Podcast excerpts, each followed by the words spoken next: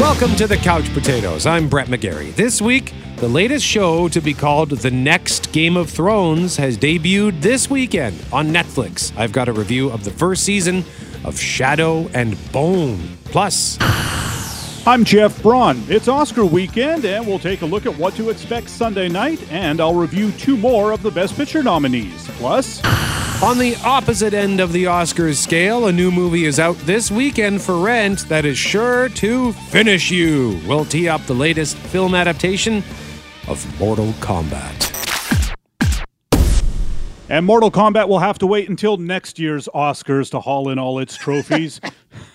yeah. Because this weekend is Oscar weekend for the 2020 movies. And this past week, I wrapped up my tour of the Best Picture nominees with the final two. Up first, Daniel Kaluuya and Lakeith Stanfield star in Judas and the Black Messiah.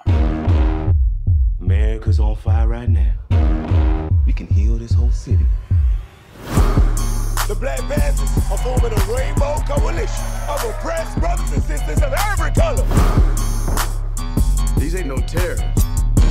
When I dedicated my life to people, I dedicated my life. Neutralize him by any means necessary. Lil Rel Howery is also in the movie for one scene, so that's like half the cast of Get Out in this one. And the cast is one of the brightest shining spots in a movie I wasn't sure about going in, but I mostly think my hesitancy had to do with the title. For starters, it's not a religious movie, so the movie isn't actually about Judas or a Messiah. No, it's about the Black Panther Party in Chicago in the late 60s, set around the same time and place as the trial of the Chicago Seven, also nominated for Best Picture. That sort of convergence happens from time to time. It's always kind of neat. I remember back in the 1998 Oscars, the five Best Picture nominees were Shakespeare in Love and Elizabeth, both of which had Queen Elizabeth I as notable characters. And then there were three World War II movies in Saving Private Ryan, The Thin Red Line, and Life is Beautiful, all very different from each other, but still born out of the same thing. Or you get a thing like we had in 2007 at the Oscars, which uh, featured No Country for Old Men and There Will Be Blood, Two movies shot at the same time in the same part of Texas. In fact, No Country had to quit filming one day because the smoke from the oil well fire scene in There Will Be Blood was messing up the background. You could see it in the back of the No Country for Old Men shots. But I digress. In Judas and the Black Messiah, Lakeith Stanfield plays Bill O'Neill, a car thief who gets caught, and his one hope of avoiding jail is to help the FBI. They want him to infiltrate the Black Panther Party to get information on the Chicago chapter's charismatic leader, Fred Hampton, played by Daniel Kaluuya, FBI Director J. Edgar Hoover, played by a gnarly makeup wearing Martin Sheen, is worried that Hampton will come what he calls a black messiah. And so Hoover wants the party shut down. That's where the title comes from. It's based on a true story. The Black Panther Party was one of many organizations to rise during the civil rights movement in the United States and was notable because they were quite militant against the police. So obviously the film is quite politically charged. I was going to mention that it's, you know, topical given the George Floyd news this week, but honestly, race relation movies are always topical in the US, so that's not really a surprise. What did surprise me about the movie is that it's not just some civics lesson or a dry message message movie about heavy, important themes. It's also quite entertaining. There's a lot of great cat and mouse with Stanfield undercover with the Panthers. Will he get found out? Will he become so ingrained that he'll turn on the FBI? And there's real suspense and a terrific performance from Stanfield, who is, you know, very quite conflicted about what he ought to be doing. On the one hand, of course, he doesn't want to go to jail, but on the other hand, he doesn't want to help the FBI arrest or do something worse to his friends. Great stuff from Stanfield, who is quickly becoming an actor that I get excited about just seeing his name in the credits for any movie, even if he doesn't have a lot to do, like in Knives Out. So he might not win the Oscar on Sunday, but I think one day he will be accepting an Oscar. Daniel Kaluuya, on the other hand, seems like a lock to win on Sunday. He's been winning all the other awards, and it's easy to see why. He disappears into this role. It's a delight to watch. Um, I mean, a charismatic leader who is very good at giving speeches. Actors just relish that sort of a thing.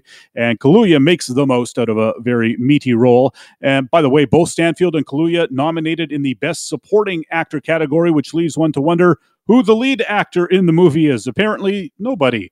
Uh, Stanfield campaign for Best Actor, but the voters at the Academy can apparently just put actors in whatever category they want when they're filling out their nomination ballot. So both guys ended up in supporting actor. I'd also mention that Jesse Plemons is in the movie. He plays the FBI agent who deals with Lakeith Stanfield. Plemons does that Plemons thing where he's very soft spoken and seems like a nice, normal person, but is actually a creepy, horrible monster. That seems to be his favorite lane, and it's always kind of freaky to behold. Overall, yeah, the subject matter is pretty heavy, and that might turn some people off. But like I said, the movie's also quite entertaining. It doesn't feel like a lecture or anything like that. It's also impeccably made. It's nominated for cinematography. It's gorgeous looking and gorgeous sounding. The set design is terrific and all that you know like it's just authentic to the time period to the degree it's frankly astonishing. I, it it only occurred to me like when the movie was wrapping up, I was like, oh my god, this movie looks so good. So four couch cushions out of five for Judas and the Black Messiah. Brett, it's available on demand to rent right now. What did it cost you? I believe it was fifteen. It was either fifteen or twenty. Okay, that's not bad. Yeah, That's not bad. Now, when we get to this one here, this one costs $25 and it's a good movie, but that's pretty steep. And if you're watching it by yourself, I'd say maybe wait a couple months till the price comes down. Last but not least, finishing my best picture run by watching The Father, starring Anthony Hopkins and Olivia Colman. Date of birth? Friday, 31st of December, 1937. You're living with your daughter at the moment? Yes, until she goes to live in Paris. No, Dad, why do you keep going on about Paris? You told me. No, I didn't. I'm sorry, Anne, you told me the other day. Have you forgotten? She's forgotten. Hmm, Paris. They don't even speak English there. What's the matter, Dad? Strange things going on around us. Don't worry.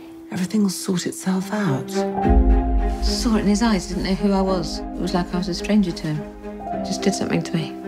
I don't know what she's cooking up against me, but she's cooking something up. What are you talking about, Dad? I'm not leaving my flat!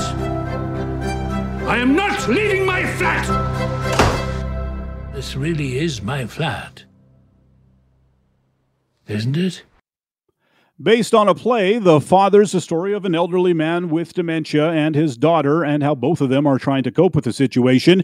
It's mostly told through his perspective, which means a lot of the time, we, the audience, are not quite sure what is real and what is not because he confuses people, places, things, and time, much like Sound of Metal. The movie takes the point of view and puts us in the shoes of the character to better understand what it might actually be like to be going through that. And as you can imagine, it can be pretty painful. Many of us know full well how painful it is when a loved one doesn't recognize you. But for the loved one, it can be distressing because to them, it seems there's suddenly a stranger in their house or something like that. The, this movie has a lot of that. It has a lot of circular conversations, repetition, but by different characters in different contexts, all adding to this overwhelming feeling for Hopkins not being able to always grasp his reality. And he does a magnificent job. We all know Anthony Hopkins is a great actor, but I was still a little surprised by how good he is in this. It's definitely high on the list of his best performances. Uh, and his performance is really 85% of the movie. It's mostly set in, in the flat that he was talking about there in an apartment. But Olivia Colman delivers a strong performance as well as the daughter who's frustrated but trying to deal with the situation. And uh, you'd s- expect the movie to you know, sort of be straightforward, and most takes on this subject matter would be. But the father really chooses a unique path with the unreliable na- narrator style of storytelling, where we have to try to piece the truth together throughout the movie. And our suspicions or theories are really only fully confirmed or denied at the end, if even then. Um, I, I watched it last night and this morning a few times. I caught myself trying to think about wait, was that part what I think it was, or was it that other thing and stuff like that. It sticks with you, and I think uh, a rewatch on this one would actually go a long way to answering a lot of questions. It's very engaging in that way, which is good because, as I said, it's based on a play, and that's often a major stumbling block for movies because most plays are just people talking with relatively little action compared to what we're used to with a movie. I wish I had paid more attention to the set design as well because it is intricate, and I have a feeling that they put a lot more work into that than they're going to get credit for. It's something to keep note of. Uh, while you're watching if you've not seen it yet. It's a gorgeous set of a, a, London apartment. There's not much else you can really say because to fully explain even the setup of the movie is sort of spoilery. And like I said, the Hopkins performance is by far the main draw. Um, this one, I think, is a must see. Now, like I said, it costs $25 to rent, so y- you must see it, but you don't have to see it right away. You could wait a while on this one if you don't want to shill out that much. But four couch cushions out of five for The Father. So Jeff Braun completes his best picture run, and in a moment, we will break down the Oscars happening this Sunday. You are listening to the Couch Potatoes. Welcome back to the Couch Potatoes. I'm Jeff. He's Brett, and the Oscars go Sunday night. The whole world is watching. That's all right with me. These are stories of men and women very much like you. We are fighting for our lives. That's the real magic of the movies. Power to the people. I will bring honor to us all. That was so dramatic. And the Oscar Goes to. Thank you so much. Once upon a time in Hollywood, ain't that the truth? The Oscars, live Sunday, April 25th on ABC. And of course, like every other award show of the past year, it's going to be a little different. Last year's Oscars were in late February. They got in just under the wire before the pandemic. So it's the first go at a COVID clouded ceremony for the Academy. Unlike most other award show, this is not going to be a Zoom event, but it will be held across a couple of different locations in LA and around the world. I'm not certain, but there will be a satellite hall of some sort in London where the British nominees will be, that sort of thing. It's being produced by Steven Soderbergh, A list director of such films as Erin Brockovich, Traffic, and the Ocean's 11 trilogy. And he said this ceremony will be more like a film than a TV show. So we'll find out what that even means Sunday night. It's all shrouded in secrecy like they like to do. The only thing we really know is that once again, there will be no hosts this year, which is fine because that'll spare me having to listen to people who immediately say the host sucked, even though they're almost always fine. I'm not sure what people expect. It is kind of a thankless job. As for the winners, there might be a couple of surprises, but given the other award ceremonies, it does seem like there's a few locks, most notably for Best Picture and Best Director. Both of those are expected to go to Nomadland and its director, Chloe Zhao. Pretty sure they've won everything they've been eligible for this year. And I don't have a problem with it. If I had a vote, I'd probably throw it to Nomadland as well. It's an impressive piece of filmmaking, even if it's not something I'm likely to rewatch a bunch of times.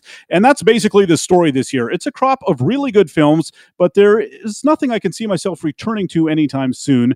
Part of that might be the pandemic. Some movies that should have come out last year simply have not yet been released. Most of them are blockbusters that wouldn't be at the Oscars anyway, but some others, like Steven Spielberg's West Side Story or Wes Anderson's The French Dispatch, for example, could you know, plausibly be in the race. So sometimes you also just get years that aren't really that great. Certainly when you compare this year to last year, ugh, yikes. I have three of last year's nominees sitting on my shelf amongst the Blu rays in Once Upon a Time in Hollywood, Little Women, and Ford versus Ferrari. And one day when I'm feeling rich, I'll get the Criterion Collection's Parasite. All those movies have me walking out of the theater in amazement at how wonderful they were. This year's list, not so much. Again, they're all good. They're just not really great. Um, so let's look at some other awards. The acting awards appear to have some locks amongst them, especially Best Supporting Actor, which we talked about a little bit in the previous segment. Daniel Kaluuya winning multiple awards for Judas and the Black Messiah probably the lock.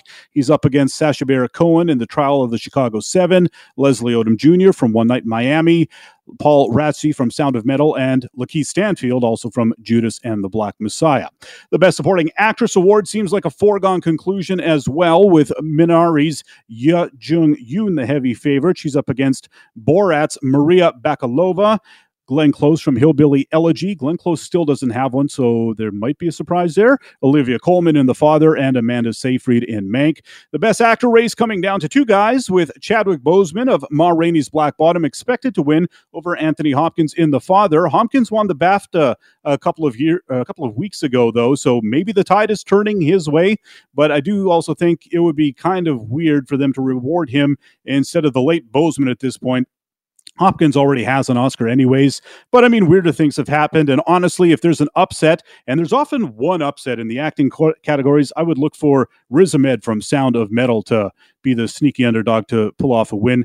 And the other nominees are Gary Oldman in Mank and Steven Yeun in Minari. The Best Actress ca- uh, category, maybe the most exciting because it feels like it's actually wide open.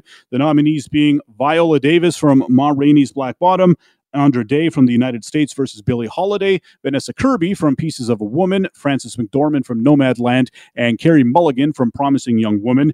And Davis, McDormand, Day, and Mulligan have each won at least one prestigious award this award season, so it really is anyone's game. Viola Davis has a supporting actress trophy, but never won Best Actress, and she really should at some point. So maybe this is her time. She, she, I think she'll be the one I'm rooting for. Andra Day turned heads as jazz great Billie Holiday and won the Golden Globe, so it wouldn't be a shock to see her win. Carey Mulligan, always solid, and she owns Promising Young Woman, like Anthony Hopkins in The Father.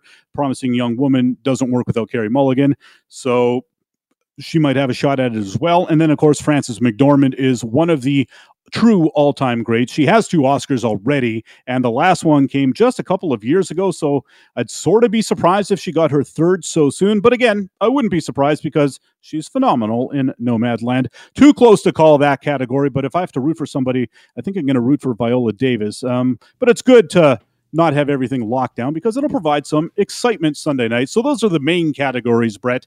And uh, it's like I said, I'm not really hauling too hard for any of these movies. It's not the best movie year, but um, there's some there's really good movies there, and I'm curious, mostly curious, just to see what kind of a show they put on. I'm ashamed to admit that I have not watched any of the uh, Best Picture nominees. Just trying to go back through them all here, and I don't think any of them. I've been tempted to watch Nomadland on Disney, but uh, I guess this is basically what we do every year. You see all the Oscar movies, and uh, I typically don't. I used to. There was one year, the first year when they went to 10, nominate, 10 nominees, I yeah. went out of my way to watch them all, and it was exciting, but it was also exhausting and expensive because yep. I think six of them were playing in theaters at the same time.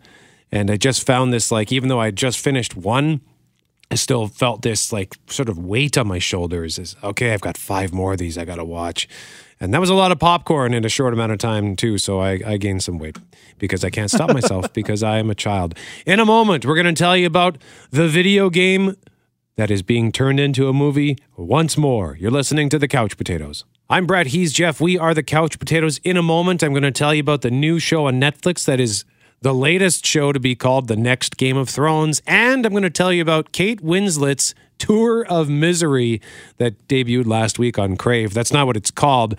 That's just what I'm calling it because, wow, it is depressing. But there is a movie out this weekend that I'm excited about, but I'm also skeptical because movies based on video games are never that good. But this one looks pretty cool. It's a birthmark. What do you mean? He was born with it. It's not a birthmark, Cole. It means you've been chosen. Throughout history, different cultures all over the world reference a great tournament of champions. That dragon marking? I think it's an invitation to fight for something known.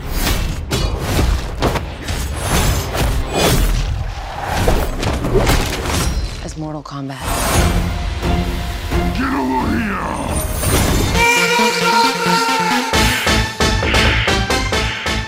Yeah, Mortal Kombat. Just hearing Scorpion say, Get over here, gives me goosebumps. This video game was huge, huge in the 1990s. I loved playing this video game. It was such a controversial video game, too, because it was violent. There was blood. You could kill people. My gosh, the horror and it was adapted into a movie in the 1990s, mid 90s, but it was the violence was scaled down, and uh, as a result, it kind of left it flat. But it is still a cult classic, and the song that came out of it, this particular song by the Immortals, is also a beloved cult classic. And I like how they incorporated the tune from this song into the trailer. So because, of course, movie theaters still not really a thing in Canada. This is a premium video on demand rental in Canada for 25 bucks. So I think I might have to shell this out because it looks cool.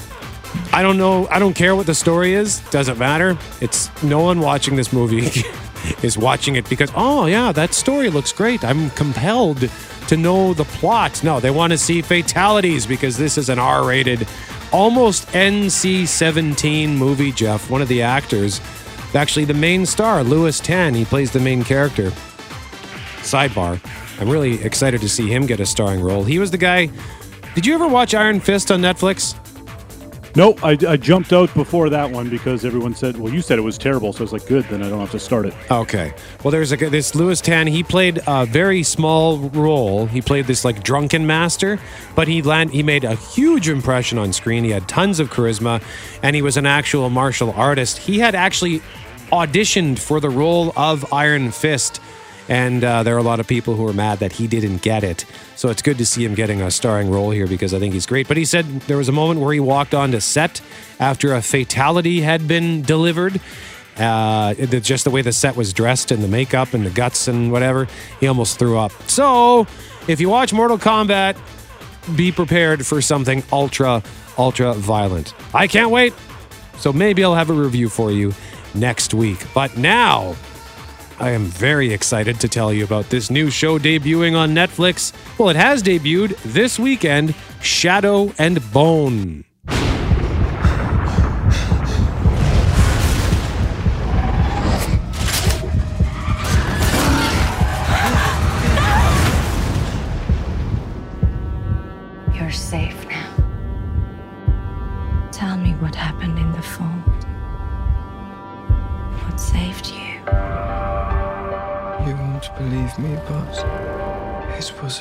A sun summoner.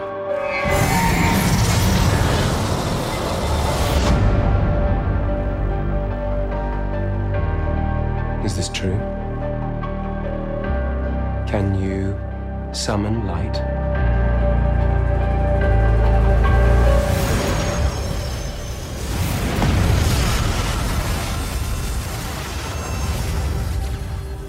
She's real.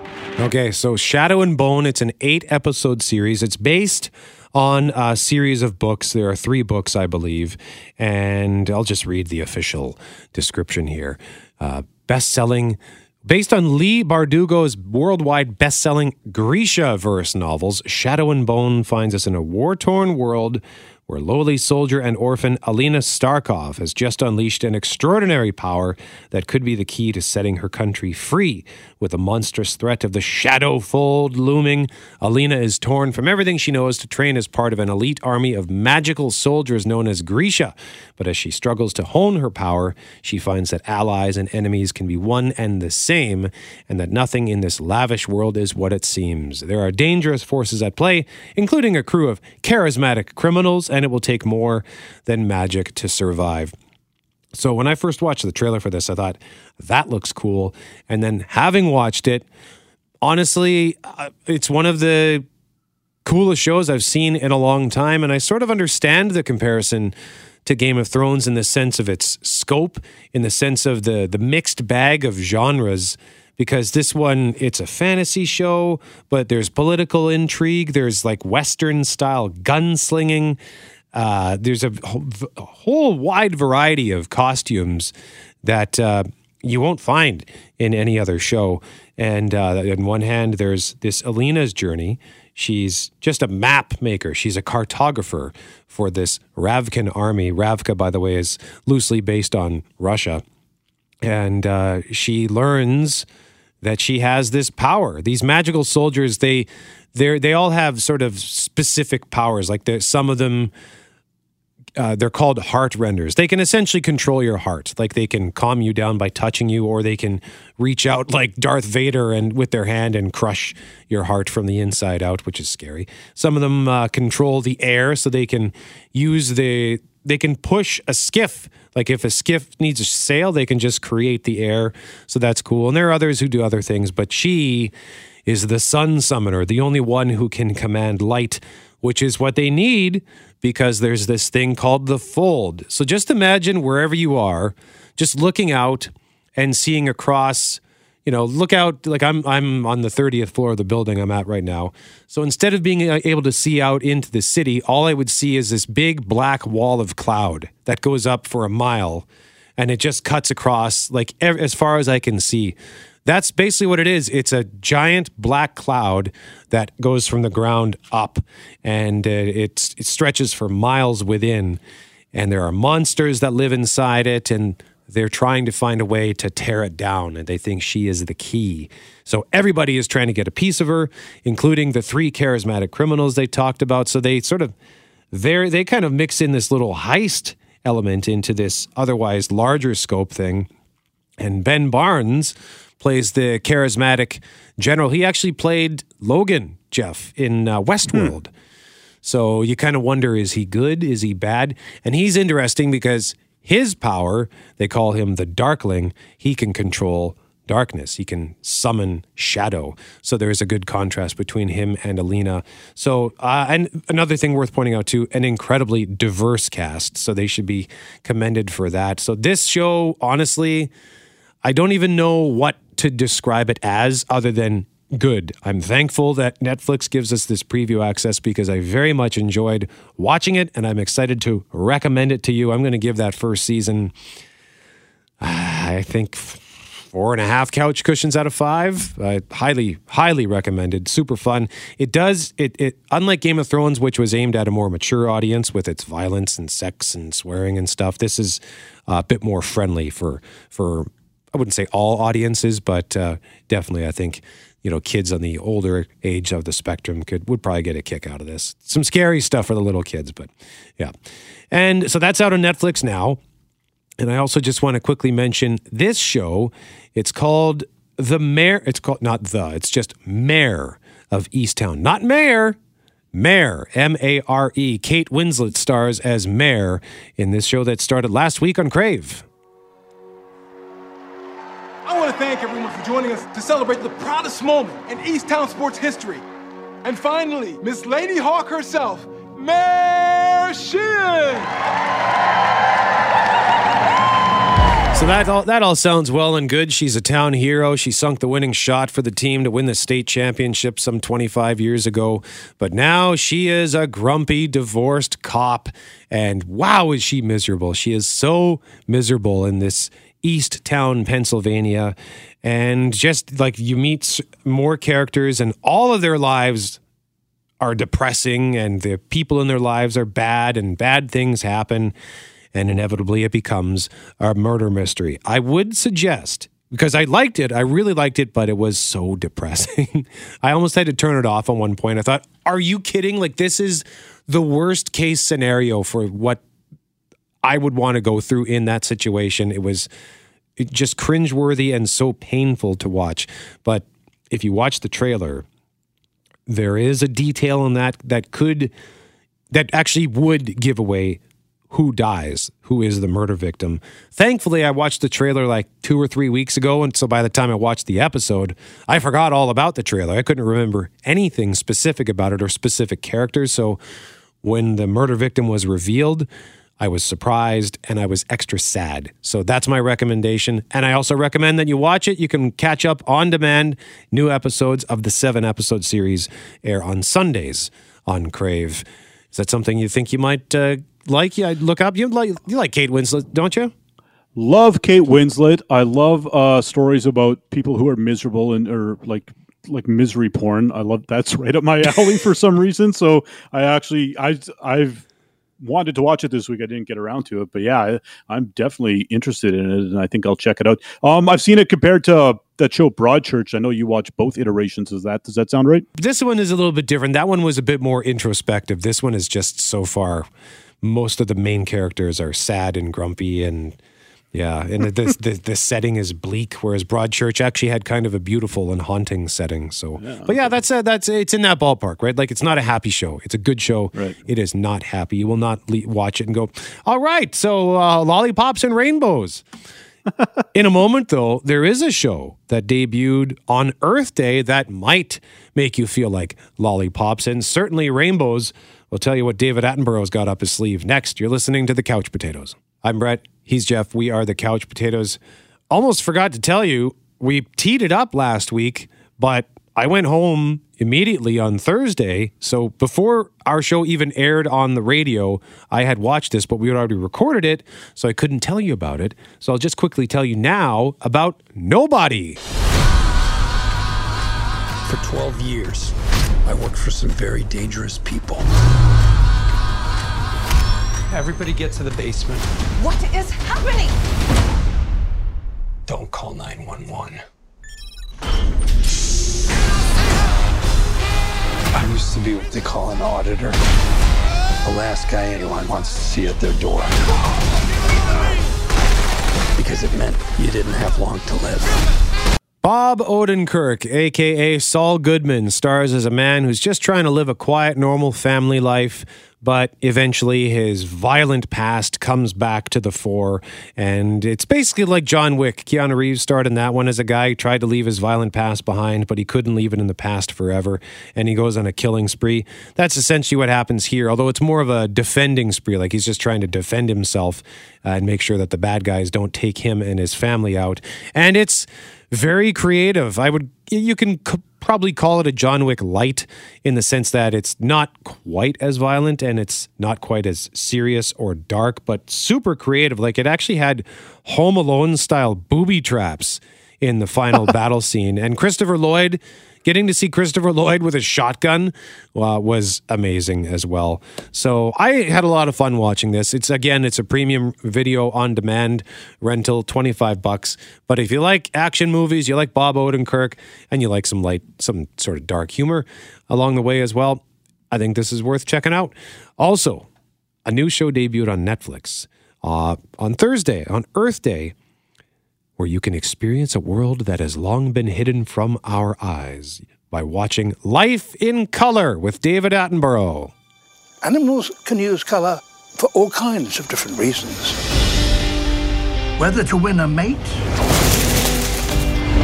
or beat a rival, to warn off an enemy, or to hide from one. To understand how these colors work, you need to see them from an animal's perspective. With new cameras developed especially for this series, now we can. And I watched the first episode of this, and it is spectacular. It's only three episodes, and I think it's actually only two primary episodes Seeing in Color and Hiding in Color. And then there's a third episode called Chasing Color, which looks like by the description that it's a making of. I've only watched uh, one of the three. But yeah, it's cool. And David Attenborough. He actually conceived this show in the 50s. He wanted to do a documentary delving into nature's use of color back then, but most screens were black and white, so the concept was shelved. And now here we are in 2021 where a show is possible where they can create these cameras to spot the hidden colors on the animals, whether it's like ultraviolet or, uh, you know, the cameras that can sort of see through polarized light it was cool. It was so cool, so colorful, and he actually appears on camera from time to time. There's a scene where he's holding like a a branch full of berries as these toucans are eating off of it. Like what a job! Where you're standing there and and there's a couple of toucans just eating berries off of it in front of you. So if you like his stuff, and I know you were one of the first people I knew, Jeff, to watch the very first season of Planet Earth, right? Yeah, that that really blew me away, and that was like I've got that on DVD. Like that's not even a high resolution show, but it was still just spectacular. The the the look of it all, the cinematography and the shots they got. So it's nice that they keep doing it over and over again. And it sounds like they're inventing their own cameras. That's a that's a James Cameron move. Uh, David Attenborough's like George Lucas or James Cameron or whatever. He's like gets these ideas and he's like, we've got to invent the technology so my movie or my show can come to life. If you want to watch it, it's on Netflix now. By the way, just a quick mention two cool trailers debuted this week Shang-Chi and the Legend of the Ten Rings in the Marvel Cinematic Universe, and in the Conjuring universe. The Conjuring, the proper threequel. The Devil Made Me Do It. Both awesome trailers. Check them out. I'm Brett. He's Jeff. We are the Couch Potatoes. Remember, if it requires getting up off the couch, don't bother.